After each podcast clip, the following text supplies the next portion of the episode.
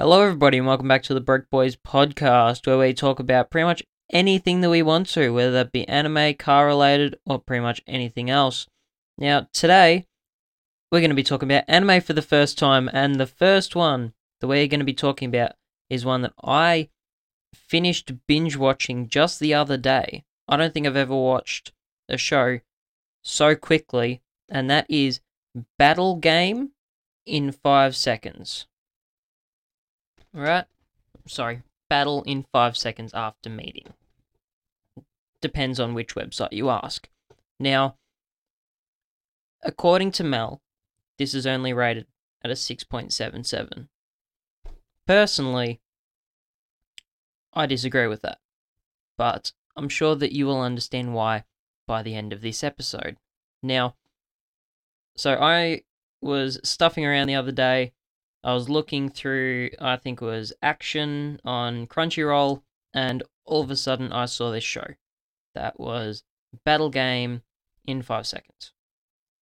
And I was like, wow, that looks kind of cool. Let's give the first episode a shot. And I decided to watch it in um, in dub because I was planning on watching it with my uh, younger brother uh, without reading the um, the rating of it. So got to it was partway through the first episode, and I will warn you, this does contain spoilers. So if you haven't seen it, I would highly recommend it. Just make sure that you come back to the podcast after you've watched it, and you can blast it out in a day. Um, and if you have seen it, well, then you really shouldn't care if I give you a spoiler. Everyone who doesn't want spoilers gone? Good, great, wonderful. Okay. So, I'm telling you now, everything up until maybe the last episode is really, really good. It's one of my favorite shows that I've seen in a very long time. So, basically, it starts off with this um with this kid. His name is Akira, right? And he is just an average. I think he's like a high schooler, and he's just you know he's, he's bored with his life. He's very good at games, and he's just bored. And then all of a sudden, whilst he's standing there at a crosswalk, a van pulls up and a big, kind of like a zombie looking ghoul walks out and just starts attacking him. And instead of like any other sane person on going, oh my god, there's someone attacking me, he jumps on a bike and begins thinking, hey, this is similar to that game that I played the other day. If I use this strategy and this strategy, I can probably beat the guy.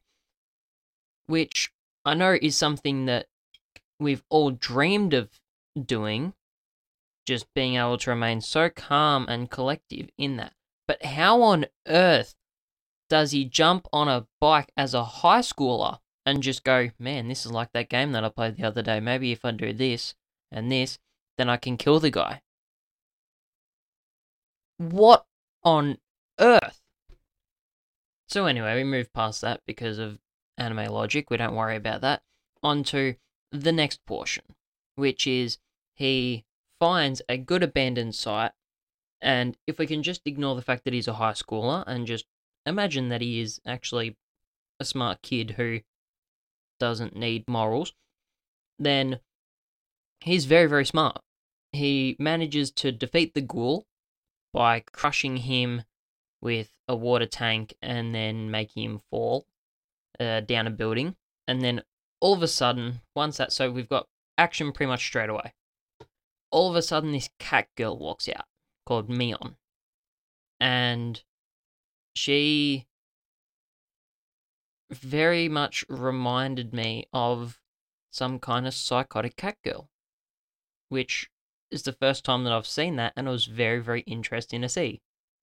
So, anyway, she then shoots him, heavily wounding him, and then he like passes out and accepts defeat on that one. All of a sudden, he wakes up in a crowd with a lot of people all in a room, with her standing up the front.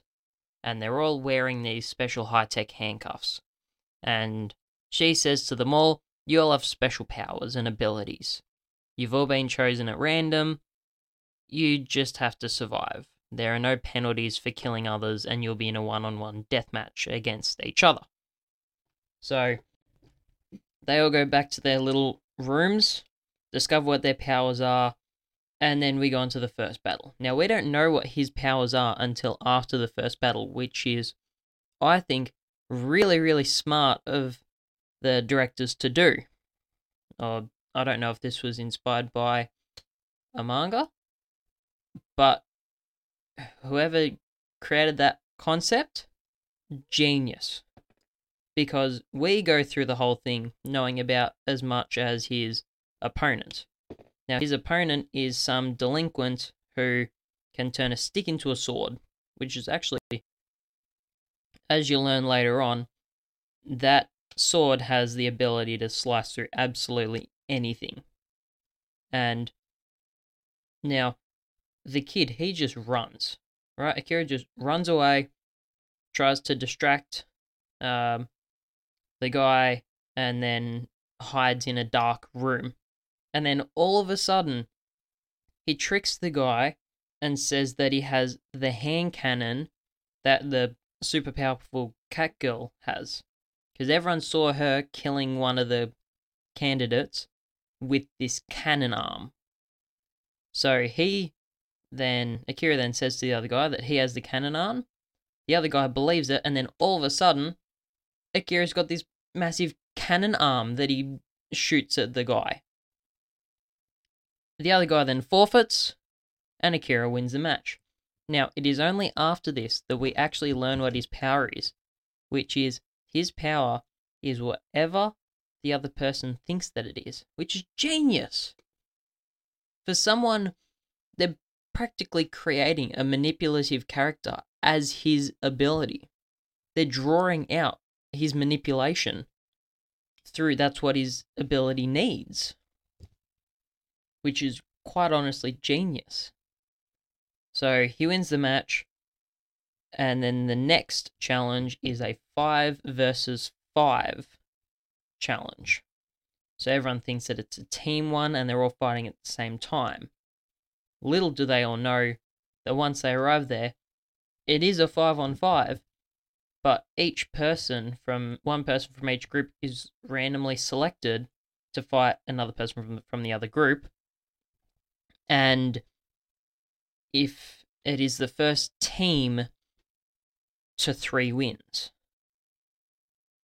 So it is still a one on one fight between two people, but if you lose, it isn't the end of the line for your team. But if you win and everyone else in your team loses, then your whole team loses and you all face the same punishment. So and you would expect that to bring out either a leader in someone or a villain in someone, which is exactly what happens. It brings out the leader in Akira and the villain in the essentially the leader of the other side being Rin. Now, Rin actually does play a more important role as the show goes on, but then so do all of them. But You'll see that later on. So, long story short, Akira is stuck because he doesn't know what the other person is who's that referencing. Is it the person that he's directly in combat in or the person that he's focusing on? How many people does he have to trick for his power to actually activate? Luckily for him, he is in a group with um, Kaka, uh, with Kirasaki, the guy that he fought in the first match, the delinquent. So he already has one person who thinks that his power is the arm cannon. So he tells everyone else in his group that he has the arm cannon, but no one really believes him until he's up during his fight, where he has to test all of that, trying to figure out what to do. Luckily, his opponent is a very defensive person. Uh, they're ability wasn't very attack based.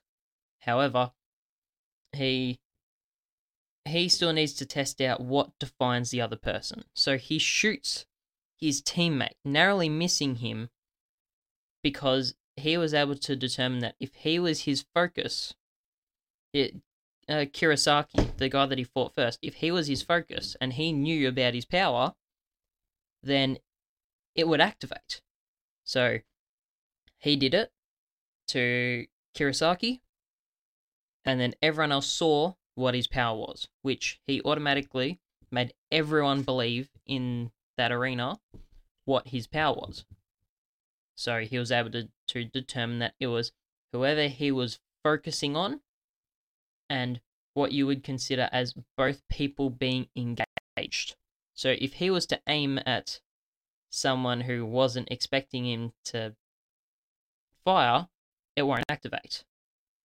But because of that first match kind of rivalry between him and Kirasaki, Kirasaki obviously still felt engaged with him in one way or another. So that's why it worked. So he does actually learn a lot from that one match. Sure enough, his team wins, and they then move on to the next challenge, which this is where they had a really good opportunity, and it all went well until the last episode, which we'll get to. So they then walk into this giant field, and there's hundreds of people, and there's three teams. You have the Reds, the Greens, and the Blues. The Reds are led by two brothers who are very, um, almost like gang leaders. And then you have the Greens, which are very conservative, and they just want everyone to live in peace, essentially. And then you've got the Blues, who really don't care about anything, and they just pretty much freeload off of whatever. Now, the Reds constantly try and attack the Greens, and the Greens constantly try and attack the Reds. And they've kind of been in a stalemate years because the leaders of both of the factions are very, very powerful, and they don't know to what extent their power goes to. So, they've kind of been at a stalemate. Akira then catches up with his teammates as well as some of his uh, rivals from the last fight. And then, after kind of going backwards and forwards, Mion, the organizer of the whole thing, Des says that there will be a massive war between red and green. And then she sets up the essentially the the challenge and they fight. I'm warning you though, for this show, the CGI isn't so good. I mean, it's it's not like it's an old show either that you can say, oh well, it's just that old style. It was from the middle of last year, so it's not an overly old show. But yeah, the the three D modeling for the fights is it it contrasts a lot compared to the actual animation of the rest of the show. So, anyway, they go through the fights and everything, and then the what we think is the Greens leader dies because of a spy from the other team. Turns out he wasn't the leader and Akira was. Akira then goes and attacks one of the brothers, who was pretty much the brains of everything, um, eliminates him, and then goes for the king, being the other brother who is attacking all of his teammates, and pretty much a big fight through there. And at the end of the day, Akira wins. The greens, the green team wins. It's actually a pretty satisfying ending to that fight, and I was really, really happy with that aspect of it. Where it all begins to fall down is the story afterwards. Because all of a sudden, we see the Akira wakes up in his bed, and the first thing that he says is, Oh, that dream again. And I know what you're thinking. Yes, it is like a year seven uh, creative writing being and he woke up and it was all a dream. Yeah, I'm being serious. So, anyway, he woke up, he goes and catches up with Yuri, who before the thing he had never met in his life before, but now goes and hangs out with her, and they act as if nothing happened, and it's really confusing. But then there's like a reference to the next challenge, and it's kind of all over the place. So I would greatly appreciate it if there was another season just to try and understand what is happening in that last episode and also to continue the show. I mean, it's the whole premise of it is him wanting to destroy the whole system, which I think is awesome. And I would love to see it. But it's, you know, it's one of those things where I really want another season of it, but I feel like there's not going to be another season of it, which sucks. So I will go and what uh, if it doesn't come out, you know, soon. I'm not going to wait the next five years. I will just go and read the manga. And then if it gets adapted, then great, I'll go and watch it and it'll be great. But it really, really reminded me of something similar to like um Tomodachi game, except he's has a little bit more morals and he's a little bit more controlled. But other like the concept is similar. I could easily see Yuichi doing something like this. And I will talk about Tomodachi Game in a future episode because it is one of my favorite animes that I've ever seen and I've been looking everywhere for the manga, but I just can't seem to get it. But I really, really want to finish that off because that was very, um, it was, it was amazing, and this kind of reminded me of that, and I think that's another reason why I got so hooked. But we'll never know until we continue on with the story. So, I guess for the time being, that's that. So, Thank you for listening to the podcast. Uh, we finally have an Instagram page being broke.boys.podcast. So go and follow us on that. It's the latest updates on um, episodes we're doing. Uh, we'll also be having polls. You can ask any questions. Um, also, we have a Mal club set up, being Broke Boys Podcast. If you've got Mal, go and follow that in any questions that you have, any topics that you want discussed, anything like that. Um, we'll also be able to ask you guys questions about what kind of content you want, and we can go from there. If you haven't already listened to the other episodes, please go and do that. There should be two, at least another two out there if you haven't already listened to those. Feel free to go and do that. If you like anime but don't like cars, go and give it a listen for um you, you never know you can you can be a fan of both, like like I am. I love them both, which, as you can tell by the title of the podcast, is why I'm broke. So, thank you again for listening, and peace out.